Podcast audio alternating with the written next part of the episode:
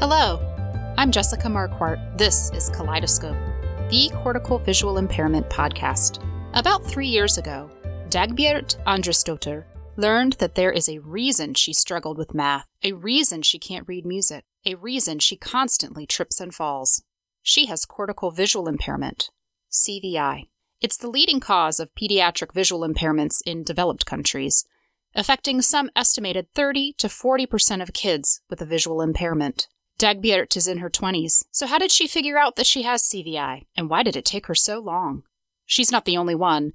Many children with CVI go undiagnosed, and those that do get a diagnosis are almost always underserved by early intervention and school programs. Hello, friend. Hello. So glad that you joined me. This is awesome. And we found our perfect timing with the time zone differences because you're in Iceland and I'm in North Carolina. Tell me if I'm saying your name right so that I don't butcher it. I would say it Dagbert. Is that anywhere near? No. No. Uh, Dagbjört. Dagbert. Not good? The J the J is more. Okay. It's like Dagbert. Bjert. Exactly. Dagbert. Right. Okay. And can you say your last name? Andresdottir. Andresdotter. Right. Okay. Dagbjert. Mm-hmm. Close enough? Close enough. Okay. So, have you been traveling to perform any this month? Yes, I was in the north the beginning of August to do a Baroque show. And what else do you have coming up? Coming up is just school. Just the acad- academy is starting over again after the summer. So, does that mean you spend your summers performing and then you spend the school year in classes, or do you perform periodically during the school year? Well, I also do performing during during school years, but the performing in the summer is not really like at the school year. It's more down. There's more to do, and then in the fall, but there's something some- something's always in the summer that I need to do. Right. And that's associated with school, or are those gigs that you kind of find on your own? These are gigs that I I'm asked to do on my own Uh huh. or with my choir. That's awesome. So, sometimes you sing solo and sometimes you sing with a group. Yeah. Well, I just loved getting to hear you perform this year at the American Conference on Pediatric Cortical Visual Impairment. I mean, everyone, your presence when you sing,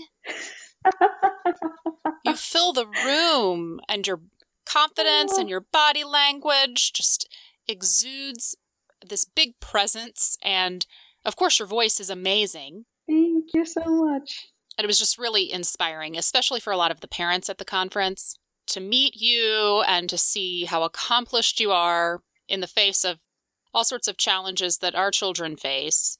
So, do you by any chance think that your sense of hearing is heightened because vision is a struggle for you? Definitely. Definitely. I used to hear things that nobody no, nobody else hears around. I could hear my mom's telephone in her in her bag down in the in the basement under some boxes but she couldn't and like I said mom is that is that your phone she's like no and then 5 minutes she would check it and I'm like your ears are something so I was like I could hear any sound Did any of them scare you when you were quite young? yeah that was a big problem How did you overcome that, you think? Well, I don't really know. Just I got older and it's, it stopped being such, such as much problem. So I don't I don't really know. Well, I think with Grace, when we started to identify the things that were scaring her or waking her up in the middle of the night, and she started to have a name for the sound, yeah. I mean, she could tell the difference between a lawnmower and a leaf blower, or, you know, all these different types of lawn equipment. She knows the difference Yeah. to that degree. But it just took naming it so that she knew that that was outside and it couldn't come in to get her. It gave her a sense of security. So I think just having a name for things can be helpful. Exactly. Did you always sing when you were a child, or did that emerge later? I didn't stop singing. I just didn't. Did your parents love that? Yeah, they actually did. Yeah, it was. I would say it was my grandpa who actually found out I would be something in singing because my mom hold, holding me when I was like six months old, and I, I squeaking and screaming and stuff, and grandpa said, "Oh, she'll be a singer," and mom's like, "Yeah, right." but st- but then I was like, "Okay, she'll be a singer. Cool. Let's get her on to studying." I don't know. Did anyone else in your family have a talent for singing that you could point to? Well, my family is very musical, but nobody is doing as I do. They like music, but they don't they don't study it. So they appreciate it, but they don't have um the performance ability or the inclination to pursue it. Yeah. So you'd say that your grandfather and other family members noticed your vocal talent, and then how did they help you cultivate that? So my mom, I I really don't know how she found this, but she one day asked me if I would like to join a choir, and I was like, "Yes, let's try this." And so I went to the first rehearsal for the fall, and I haven't stopped since. The director of this choir also runs a music academy, and when I got older, I started singing. I started studying real uh, levels there. Then 2014, I graduated from that school and started in the academy that I study now. So you've been studying in the same school for for three years. So it sounds like you were given that initial opportunity to blossom with your singing, but then you really took it from there. Yeah. So tell us about your childhood. What was it like growing up? Can you tell everyone where did you live? What were you like? And a little bit of how school was for you. Well, I grew up in a little town just outside of Reykjavik. There was not many people there. Everybody knew everybody, and the school was tiny. We lived on a kind of a farm with horses and animals and stuff. Really nice. But well, I when growing up, I was I would say I was a loner. I I didn't have many friends. I just walked around and played with the few friends that I had. And at school, all kinds of subjects to do with languages or reading and that stuff was easy for me. But the math subjects like mathematics or physics or nature or whatever, this was a nightmare because I have something that's called dyscalculia, which is like dyslexia but with numbers. This prevented me from doing any maths projects in school up to like fourth grade. So the math that I am familiar with is just children maths, you know. So that was not really my cup of tea. Also, I was I was bullied a lot in school because I was some kind of different than the other people, and that made, made school yeah that made it quite hard for me. But I like to learn the the reading subjects. So that's interesting to me. Did you have any difficulty learning to read or being able to look at children's books or even text that got longer and longer as your studies progressed? Well, I learned to read quite quickly. I don't know I don't know why, but I think it's because my family was always reading and everybody had really much interested in reading whatever they got to read and stuff. My family was very vocal. There's a lot of words and puzzle games in the family. So I don't really had problems with reading as is, but reading numbers was another thing. And now, when you go to read a book, for instance, do you become fatigued very quickly or do you have ways around it? Nah, uh, I have my ways around it. I just have to have a lot of light in the room that I am in when reading. But otherwise, there's no nothing else that I have to do. And did you ever have trouble interpreting the pictures in children's books? Sometimes, if if there was a picture of, for example, a car or something, I I I didn't really know what that was. sometimes, but not that often. When did you realize that your vision was different from other people's vision? Did you at first think that you were just struggling because you were struggling, or that there was really nothing that you could do, or that it wasn't your vision, or did you kind of always know that that was the culprit? Well, um, the thing is that I kind of knew always that there was something, but I wasn't really sure it was if it was my vision or something else because I used to fall a lot and I used to not see any trip up in the in where, where I was or whatever. I didn't know if it, it was my balance or it, it was my vision. Everybody thought it was my balance at first. Then I got my glasses and my vision in some ways got better, but not not nearly as good as it should be. And this is fascinating to me because you're somewhat of a world traveler, at least very frequently, all around Europe to perform, and you you get around. How do you manage? Well, I just got used to it. I just got used to falling. I just got used to not seeing things. Uh, I had always somebody beside me to actually guide me to where I was going, but I didn't know it was because of that I saw uh, something else or I just had someone with me. And other than that, I just got used to doing it on my own. Was it easier to get around a familiar place and much harder in a new place, or did it not much matter? Definitely, definitely. It was definitely a lot, a lot harder with like when when I didn't know the place. Now, I believe you mentioned that you started earlier this year with some training with an orientation and mobility specialist. Is that right? That's right. So you're using a cane now? How's that going? It's going good. It's kind of save, saving my life sometimes, but I still have to learn to trust it more. Right. I'm still looking a lot more down than I should be. yeah. Uh, but I can see that.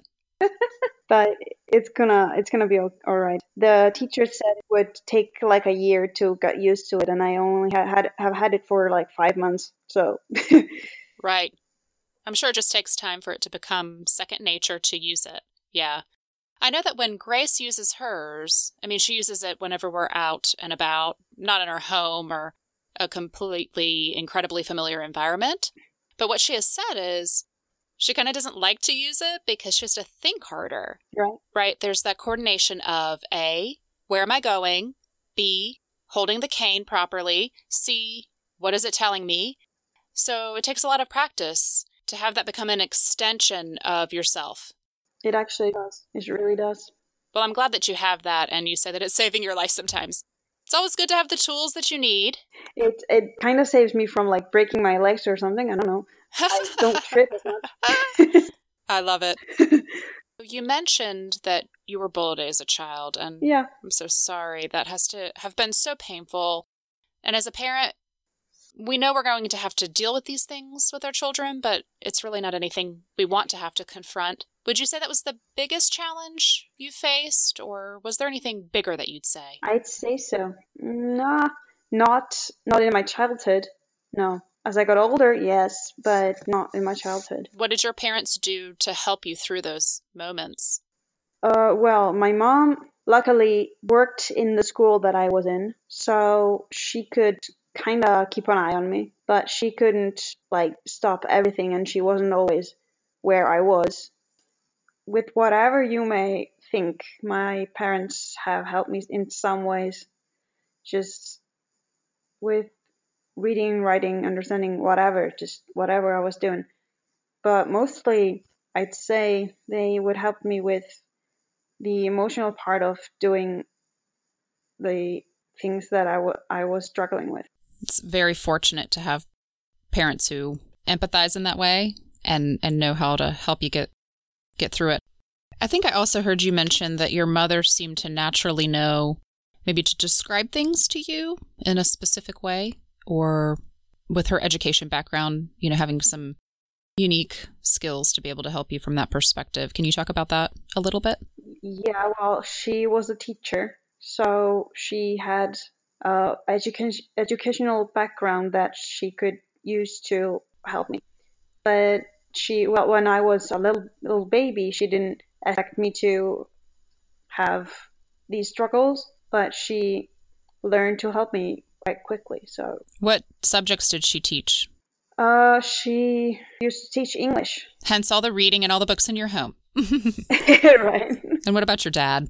My dad was a a carpenter and a firefighter. Wow. Was he a volunteer firefighter for your community or was that his profession? He was a professional. What kinds of things did he make with his carpentry? Uh, our house, for example. Your house. He built your house? They, he built my, he built our house with his, his own hands. That's amazing. Did you help him at all or was this before you were born or you were too little? I was I wasn't born. Okay. Are you handy? I have 10 thumbs. I'm I'm not I'm not handy at all, you know. it's fun to hear about um, people's backgrounds and, and their parents. He was also in the rescue team to like save people if there was a avalanche or something. Oh wow. Does that happen a lot? Not avalanches, but like fires or accidents. He would go out and save people, you know. Very brave. Yeah, he was. He was brave. Tell us about your birth story a little bit. Did anything happen that would indicate that that you would have a, a visual processing thing? Like, was there a, a history of a, a, neurological event, or were you premature, or anything like that? Uh, well, so I was born two months prematurely, and something happened with my mom that we did we don't really know what was what that was. We think it was the placenta who dislocated or something. Mm-hmm. My my father called the ambulance, and as we lived on the farm, firstly did didn't find our house, so they had to wait a lot of time to to get the ambulance to get mom, and then when they got her, they had driven for like ten minutes, and the car broke down. Oh my gosh! And uh, so they had to get another one to get downtown to the hospital. And when they got downtown, in 10 minutes, I was out. Mom put to sleep and I was out, you know. Yeah, that, that lateness would maybe have indicated some of the problems. I don't know. Did they even make it into a hospital or a clinic, or did she give birth in the ambulance? No, they did. They they got they did a C-section on her in the clinic. Okay. But the doctor, the doctor was like furious with the people in the ambulance. But just what were you doing, guys? Like breaking down the the first one and like not finding our house and stuff. He was furious. This this is all stuff that my mom told me after I was born. Sure. Were the two of you admitted into a hospital for a lengthy stay, or did you go home? I was I was there for like 10 days or something. I don't know. In Iceland, how does it work? Do you get special services for a premature birth like that? Like, were you followed by um, someone from an early intervention team or um, followed up with in a special way? Uh, you have to ask for it. It's not automatic. I, I was, I used physical and occupational therapy from six months old until like 17 years old. so I was followed by them. And then in my school, my teachers knew about these things and just kept an eye on but me. But no vision services, no teacher of the visually impaired. Okay. No.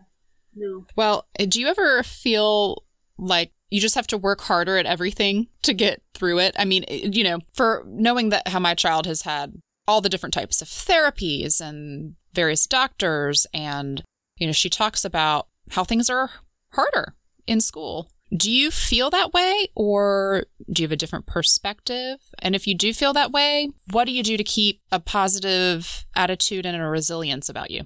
Well, I do feel this way sometimes.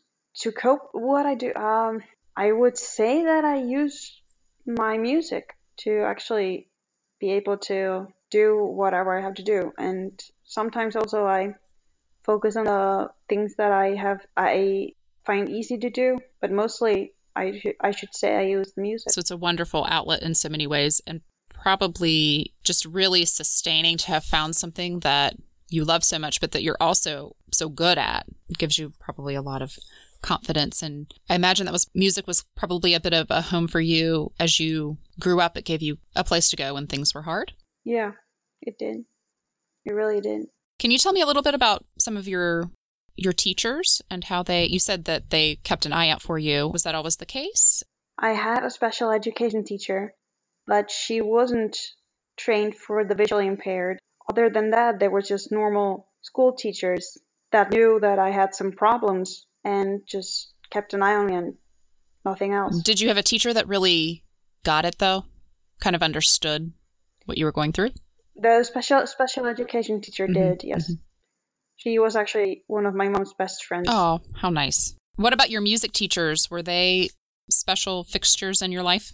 They are my mentors. They're my my idols. Everybody, every single one of them. They just I don't know where I would be if there there wasn't for them. Plain as that is. What about reading music? We talked about reading books, but are you able to read music, or is that too complicated? I'm not able to. No, I do all by ear. Wow. Because the CVI, I just I'm not able to interpret what actually is happening on the paper, and the teachers aren't really understanding it. They just think I'm not learning much at home, and or if I'm lazy or whatever, don't think that I have any problem. How do you advocate for yourself in that situation? You know, that's pretty demeaning and and and rude, and not showing a lot of um, care toward a student to say that you're lazy.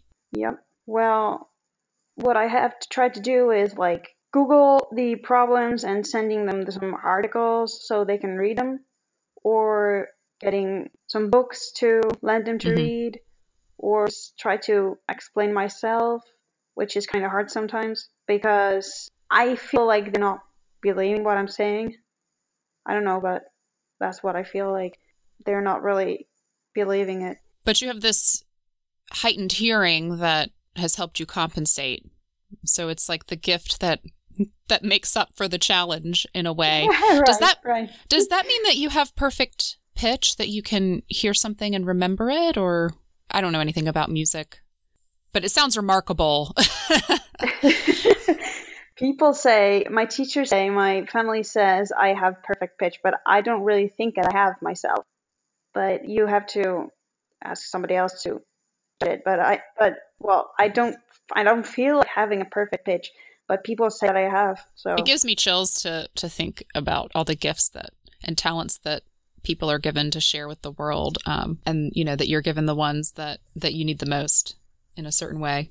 Right. So I'm really I'm inspired by your parents. I mean, it just sounds like they put a support system in place that helped you to thrive. Is there anything else that you'd like to to say about them? I was so sad to hear that your mother passed away earlier this year. I'm, I know it's, I know personally it's incredibly hard to lose a mother as that tends to be the person who knows you the best, um, who's seen you through it all and is your biggest cheerleader. I often wish I could call my mom and ask her parenting questions or how she would be using her time to advocate for kids with CVI like Grace. Exactly. Well, I would, I would probably, I would probably call her to like, what should I do with this apartment? You know. right, because you're trying to sell your mother's apartment, and she's not around to to do that. How inconvenient. yeah, yeah. Do you have any advice for parents of kids with CVI, just based on you know your experiences with your parents and the little things that they did for you? What, how can they have the biggest impact on their child's life? Well, you know your child children better than anybody. Any physician, any teacher, any person in the world, you know the your child children much better than them. So if people are saying, "Nah, your child doesn't have this problem," or "Your child is okay," "Your child is cool," you know, if if you have a hunch there's something some problems, follow it. Don't give up on That's it. That's good advice. That's good advice. I'd like to hear about your day to day now, you know, now that you're an adult and you're past the school years and some of the tougher developmental times uh, and you're building your musical career. How does CVI affect you from day to day? It's difficult to get around. Like if I have to go like outside and walk and go to the bus stops, it has gotten easier because I had to do it for for quite a while. But still, if I don't know the place, I get I get disoriented really quickly, and then I have to like stop for a minute and think, and then sometimes I I don't get less disoriented. If that happens, I'll just have panic attacks or something. but if I if I know the place as if it's in my school or my home or a relative's house, it's it's fine. I'm okay. If you become disoriented in public, how long does it take you to recover? Kind of depends on the background. If it's a lot of people, or if it's really noisy, or if I'm really tired, it can take the whole day after the thing happens. Mm. But if it's just normal, not many people, not really noisy, it can take like an hour. I don't So know. So it depends. yeah. Yeah. Can you describe to us what the world looks like through your eyes?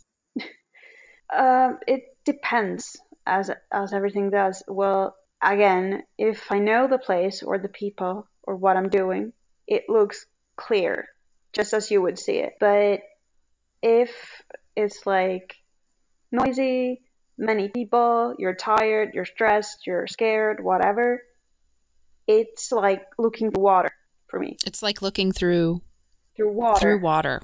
or like plastic something i don't know if there's a really hard hard situation. Water can get like baby. So it's like a kaleidoscope-ish something. Do you think that people in your in your day to day in your orbit, the people that you see the most, do they understand you better than maybe perhaps you know when you were a young child? in some ways probably they do. In some ways. But nobody understands it like yourself because they're not the ones deal- dealing with it you see? Hmm hmm When did you first have a name for this? When did you first realize that what you have is called cortical visual impairment? Oh, well, that was three years ago, only three years ago, when my mother came home from work and she had been on like a meeting and she said, I, I know what's wrong with your eyes. I was like, okay. And she started saying that there was this little, little kid that got into her school that ha- had cortical visual impairment. And in the meeting they were describing the problem and how it affects the kid and so my mom had like a light bulb moment like this is what is wrong with her i had to get to googling or doing some research That's amazing. Can you imagine what that light bulb moment felt like to her? oh goodness and to see you know that people were able to kind of put some words around it and describe the visual kinds of things that you had been experiencing your whole life. That is that's fascinating. And so then once she got to googling what was the next step? So we went to our my ophthalmologist as we had a hunch and he confirmed it after some battling i'd say. Well my mom said so we think she has cvi could that be the case? And he said like well yes i've known it all the time. I've been with the same ophthalmologist since i was like a baby so he never mentioned it to anybody anybody. Not me not mom not dad not anyone. So that's not a good answer buddy. Okay so did you get a new ophthalmologist? Not yet. I'm working on it. You know once he confirmed that your mom's thoughts and and you had that diagnosis so to speak then what? Then i started to look at things what i could do like on the internet like articles like um, uh, services or people or if i could find someone that had it or somebody that knew somebody that had it or something i don't know. I just started re- researching. Have you had the opportunity to meet other people with cvi who are you know maybe older like your age? Not children? Not in person. Not in person but online yeah one per- one person. Makes a big difference i think. You know we had a, a chance to attend a cvi family vacation at the perkins school for the blind in boston in the us for our children to get to interact with other kids who have the same diagnosis and then also for their siblings to have time together. Really really means a lot. Really means a lot. Do you have anything you'd like to say to kids who have cvi um well you guys are not alone in it there are people that have it there's more people and everybody has different problems. Even if you have some problems somebody that has cvi might not have it or maybe you have not have had some problems that somebody else has so everybody's different. So don't judge anybody. If if they have cvi they don't they might be different than you. They might be the same. There's a lot of difference so you're not alone in it i'm so glad you said that you're not alone and everyone's different we all have differences some are just more obvious than others and that's something that we're really trying to remind our kids. It can be tough. You think you're, you know, Grace feels left out a lot. She says, I get left out all the time. Kids run off, you know, at a faster pace and she can't track them, locate them, find who she wants to play with on the playground and it's it saddens her, you know. Yeah, I can understand that. But you have good advice there. It's a journey, right? it's a journey. I'm trying to plan something here in Iceland too. All right. We'll go to Iceland. I want everyone to hear your lovely voice. Maybe we could find a little recording of something that you've done. I can send you something. Yeah, that if if I would have the rights, you know, to yeah, yeah. splice it in at the end. Okay. Okay. That's cool. Oh goodness. Thank you so so much. I I you can't know how excited I was that you said yes to having this conversation. It's just not it's not every day that get to hear from someone like you. Someone with such resilience and and who um, is really a shining example for for all of our kids. So thank you. It's just an honor to me. Just thank you for asking me to do it. All right. Hope I get to talk to you soon.